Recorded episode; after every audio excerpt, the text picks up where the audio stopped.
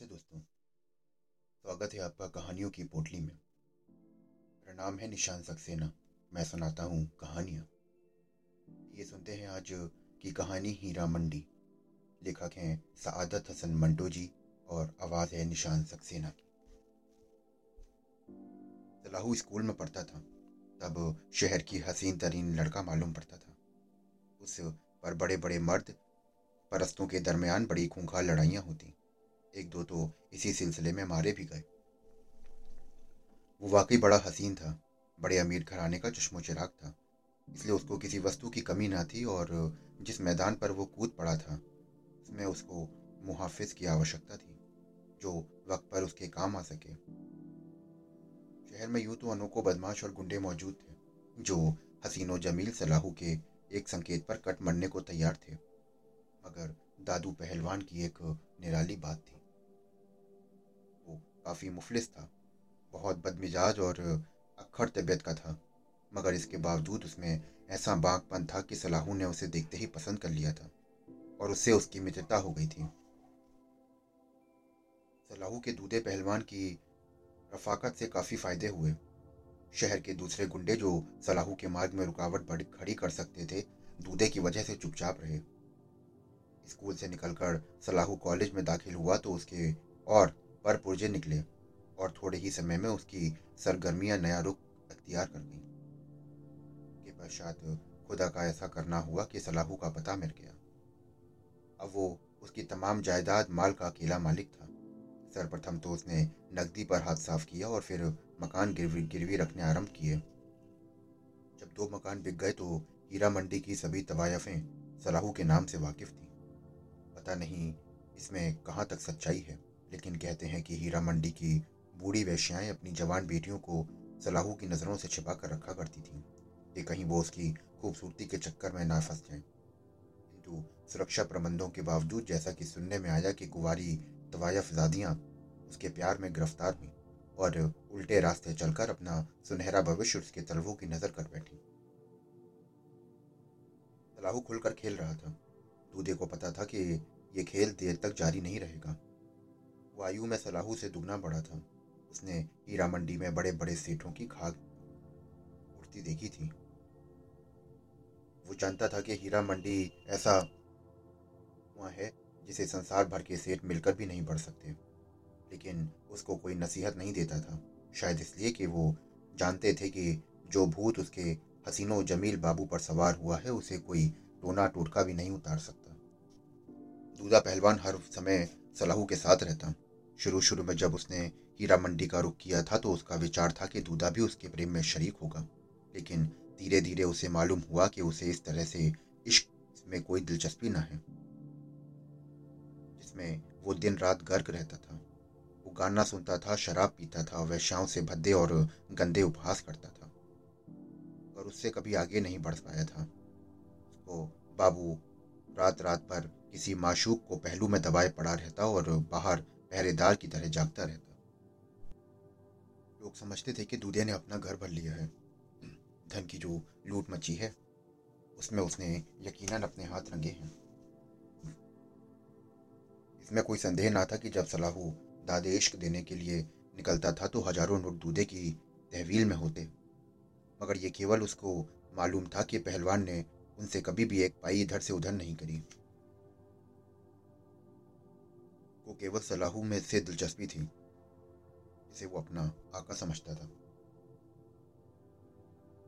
ये आदमी भी जानते थे कि दूधा किसी सीमा तक उसका गुलाम है। सलाहू उसको डांट डपट लेता था।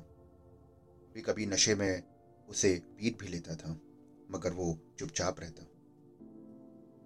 तीनों जमील सलाहू उसका पैगंबर था। वो उसके हुजूर में कोई भी गुस्ताखी नहीं कर सकता था। दिन इतफाक से दादू बीमार था। सलाहू रात को सदैव की तरह ऐश करने हीरा मंडी पहुँचा।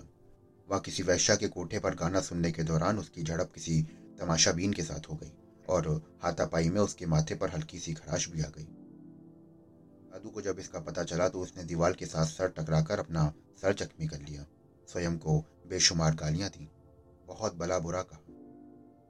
को इतना अफसोस हुआ कि पंद्रह रोज तक उसका सर सलाहू के सामने झुका रहा। अल्फाज भी उसके मुँह से ना निकला। उसको महसूस होता कि उससे कोई काफ़ी बड़ा गुनाह हो गया है। चुनाचे लोगों का बयान है कि वो बहुत रोज तक नमाजें पढ़ पढ़कर अपने दिल का बोझ हल्का करता रहा। सलाहू की वो इस प्रकार खिदमत करता था जैसे पुरानी कहानियों के वफादार सेवक करते हैं। वो उसके जूते पॉलिश करता था, उसके पैर दबाता था। उसके चमकते शरीर पर मालिश करता था और उसके हर आराम और ऐश्वर्य का ख्याल रखता था। कभी सलाहू गुस्सा हो जाता तो उस वक्त दूधे पहलवान के लिए बड़ी आजमाइश का होता था। संसार से बेजार हो जाता। फकीरों के पास जाकर तावीज लेता और स्वयं को तरह तरह की जिस्मानी तकलीफें पहुंचाता। में जब सलाहू मौज में आकर उसे बुलाता तो ऐसा प्रतीत होता जैसे उसके दोनों जहान मिल गए। उदय को अपनी शक्ति पर नाज नहीं था। उसे यह भी घमंड ना था कि छुरी मारने के फल में उसका कोई मुकाबला नहीं। उसको अपनी ईमानदारी तथा अपने खलूस पे भी कोई घमंड ना था। लेकिन उसे अपनी इस बात पर काफ़ी नाज था कि वो लंगोट का पक्का है। वो अपने मित्र यारों को बड़े फ़ख्र और शान से सुनाया करता था कि उसकी जवानी में अनेकों मर्द मार औरतें आईं। मित्रों ने बड़े बड़े मंत्र उस पर फूके, मगर वो शाबाश है कि उस्ताद को वो लंगोट का पक्का रहा। ये बड़ नहीं थी। उन व्यक्तियों की जो खुद दूधे पहलवान के लंगोटिए थे। ये उसका दामन सभी दागों से पाक है।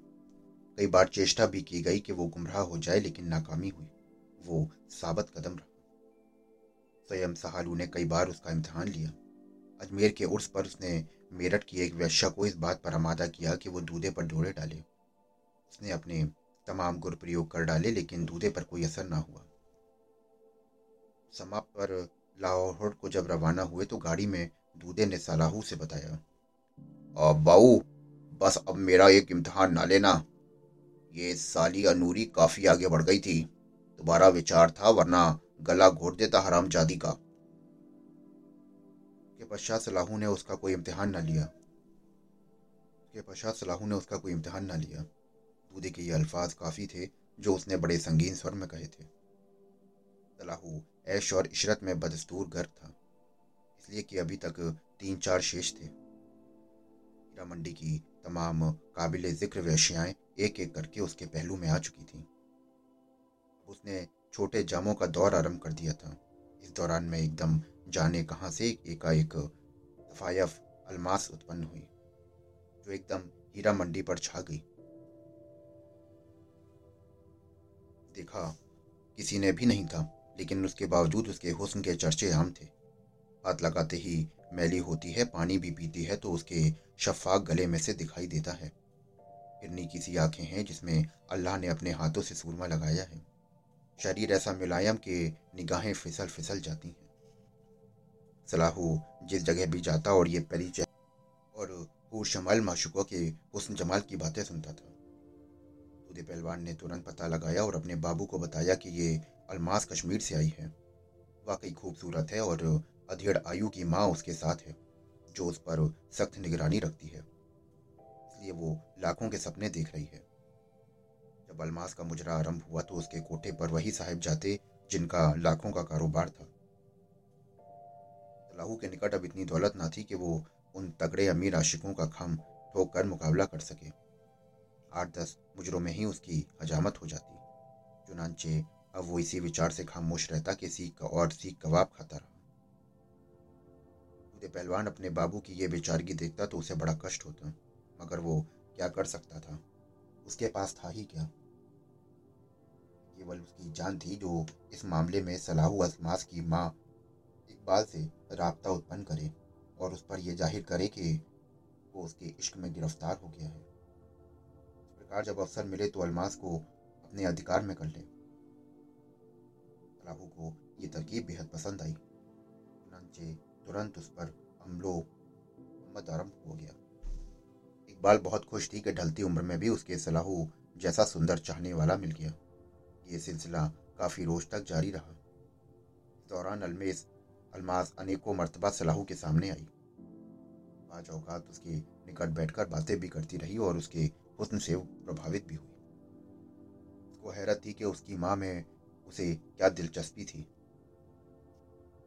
मगर उसकी यह हैरत बहुत देर तक कायम न रह सकी। जब उसे पता चला कि सलाहू चाल चल रहा है तो उसे प्रसन्नता हुई, मगर अंदरूनी तौर पर उसके एहसास व जवानी को बड़ी ठेस पहुँच रही थी। बातों बातों में एक रोज सलाहू का ज़िक्र आया तो अलमास ने अपनी खूबसूरती की प्रशंसा जरा चटकारे के साथ बयान करी। तो उसकी माँ इकबाल को बड़ी नागवार महसूस हुई। चुनाचे दोनों में खूब जंग हुई। अलमास ने अपनी माँ से स्पष्ट कह दिया कि सलाहू उसे बेवकूफ़ बना रहा है। इकबाल को बहुत कष्ट हुआ। यहाँ बेटी का सवाल न था। जब दूसरे रोज सलाहू आया तो उसने पूछा आप किसे पसंद करते हैं आ, मुझे या मेरी बेटी को? सवाल बहुत टेढ़ा था। थोड़ी देर सोचने के पश्चात उसका बालाखार यही कहना था कि मैं तुम्हें पसंद करता हूँ केवल तुम्हें पसंद करता हूँ। फिर इकबाल को अपनी बात का विश्वास दिलाने के लिए उसने बहुत सी बातें करनी इकबाल यूँ तो बड़ी चालाक थी, लेकिन उसको किसी सीमा तक यकीन आ ही गया। शायद इसलिए कि वो उम्र के ऐसे मोड़ पर आ पहुँची थी जहाँ उसे कुछ झूठी और कुछ सच्चा भी जानना पड़ा था। जब बात अलमास तक पहुँची तो वो काफ़ी भिन भिनाई जो ही उसे अवसर मिला, उसने सलाहू को पकड़ लिया और उससे सच उगलवाने की चेष्टा की। सलाहू ज़्यादा देर तक उसकी जिरा बर्दाश्त न कर सका। तथा उसे मानना ही पड़ा कि उसे इकबाल में कोई दिलचस्पी नहीं, वास्तव में तो वो अलमास को ही पसंद करता है। ये कबूल करवाने पर अलमास को तसल्ली हो गई, लेकिन वो रगबत, वो लगाओ जो उसके दिलो दिमाग में सलाहू के लिए उत्पन्न हो गया था, वो ख़त्म हो गया। और उसने ठीक वैश्या बनकर अपनी माँ को समझाया कि बचपना छोड़ो और उससे मेरी कीमत वसूल करो। वो तुम्हें क्या देगा? लड़की की ये बुद्धि वाली बात इकबाल की समझ में आ गई और वो सलाहू को दूसरी दृष्टि से देखने लगी। सलाहू भी जान गया था कि उसका दांव खाली गया। उसके पास इसके अलावा कोई चारा भी ना था कि वो नीलामी में अलमास को सबसे बढ़कर बोली दे।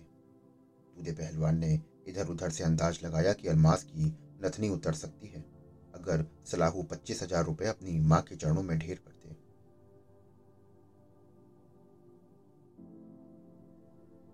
अब पूरी प्रकार जकड़ा जा चुका था। उसने दो मकान बेचे और पच्चीस हज़ार रुपये प्राप्त किए और इकबाल के पास पहुँच गया। उसका ख्याल था कि इतनी रकम उत्पन्न नहीं कर सकेगा। जब वो ले आया तो वो बौखला सी गई। अलमास ने सलाह की तो उससे कहा कि इतनी जल्दी कोई निर्णय नहीं लेना चाहिए। पहले उसे कहो कि हमारे साथ कलीर शरीफ के अर्ज़ पहुँचे। लाहू और की माँ की माँ से यह मतलब है उसकी प्रेमिका।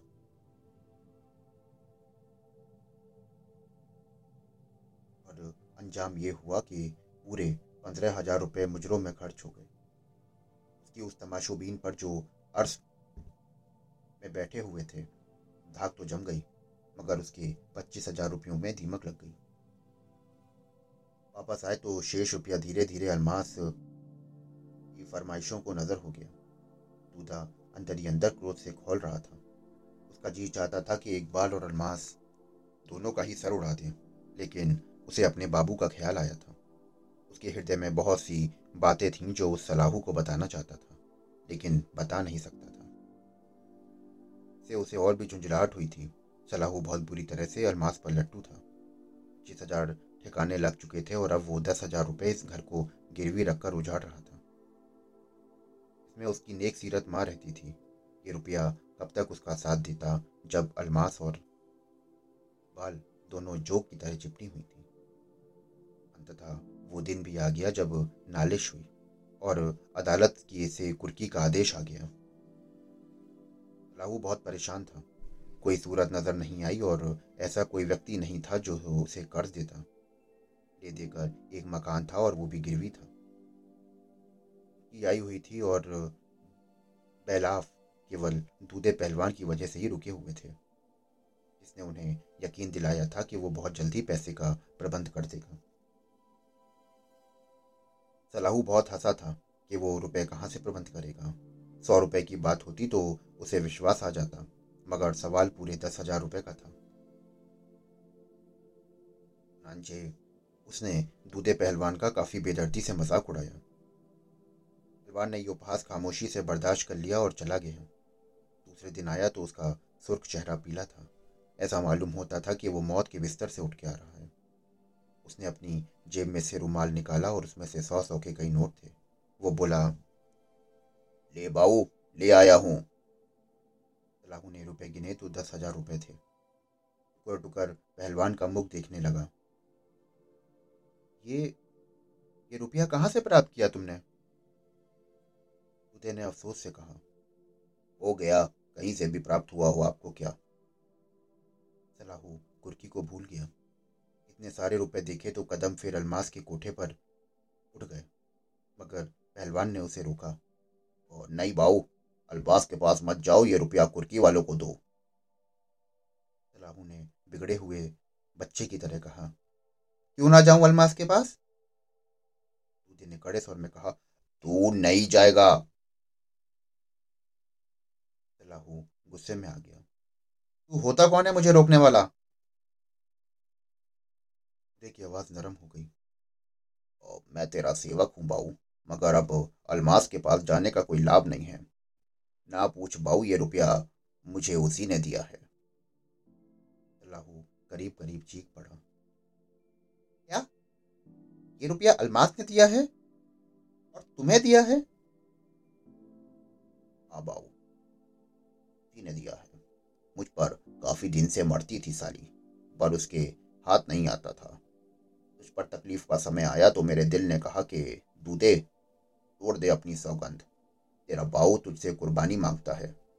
मैं कल रात उसके पास गया और मैंने ये सौदा तय कर लिया। दूधे की आँखों से टप टप आँसू गिरने लगे। दोस्तों, ये थी आज की कहानी। अभी आप सुन रहे थे कहानी हीरा मंडी। आशा करता हूँ कि आपको ये कहानी बहुत अच्छी लगी होगी। अगर आप हर रोज़ ऐसी नई नई कहानियाँ सुनना चाहते हैं तो हमारे चैनल को फॉलो करिए, सब्सक्राइब करिए। फिर मिलता हूँ आपसे नई कहानी के साथ। शुक्रिया।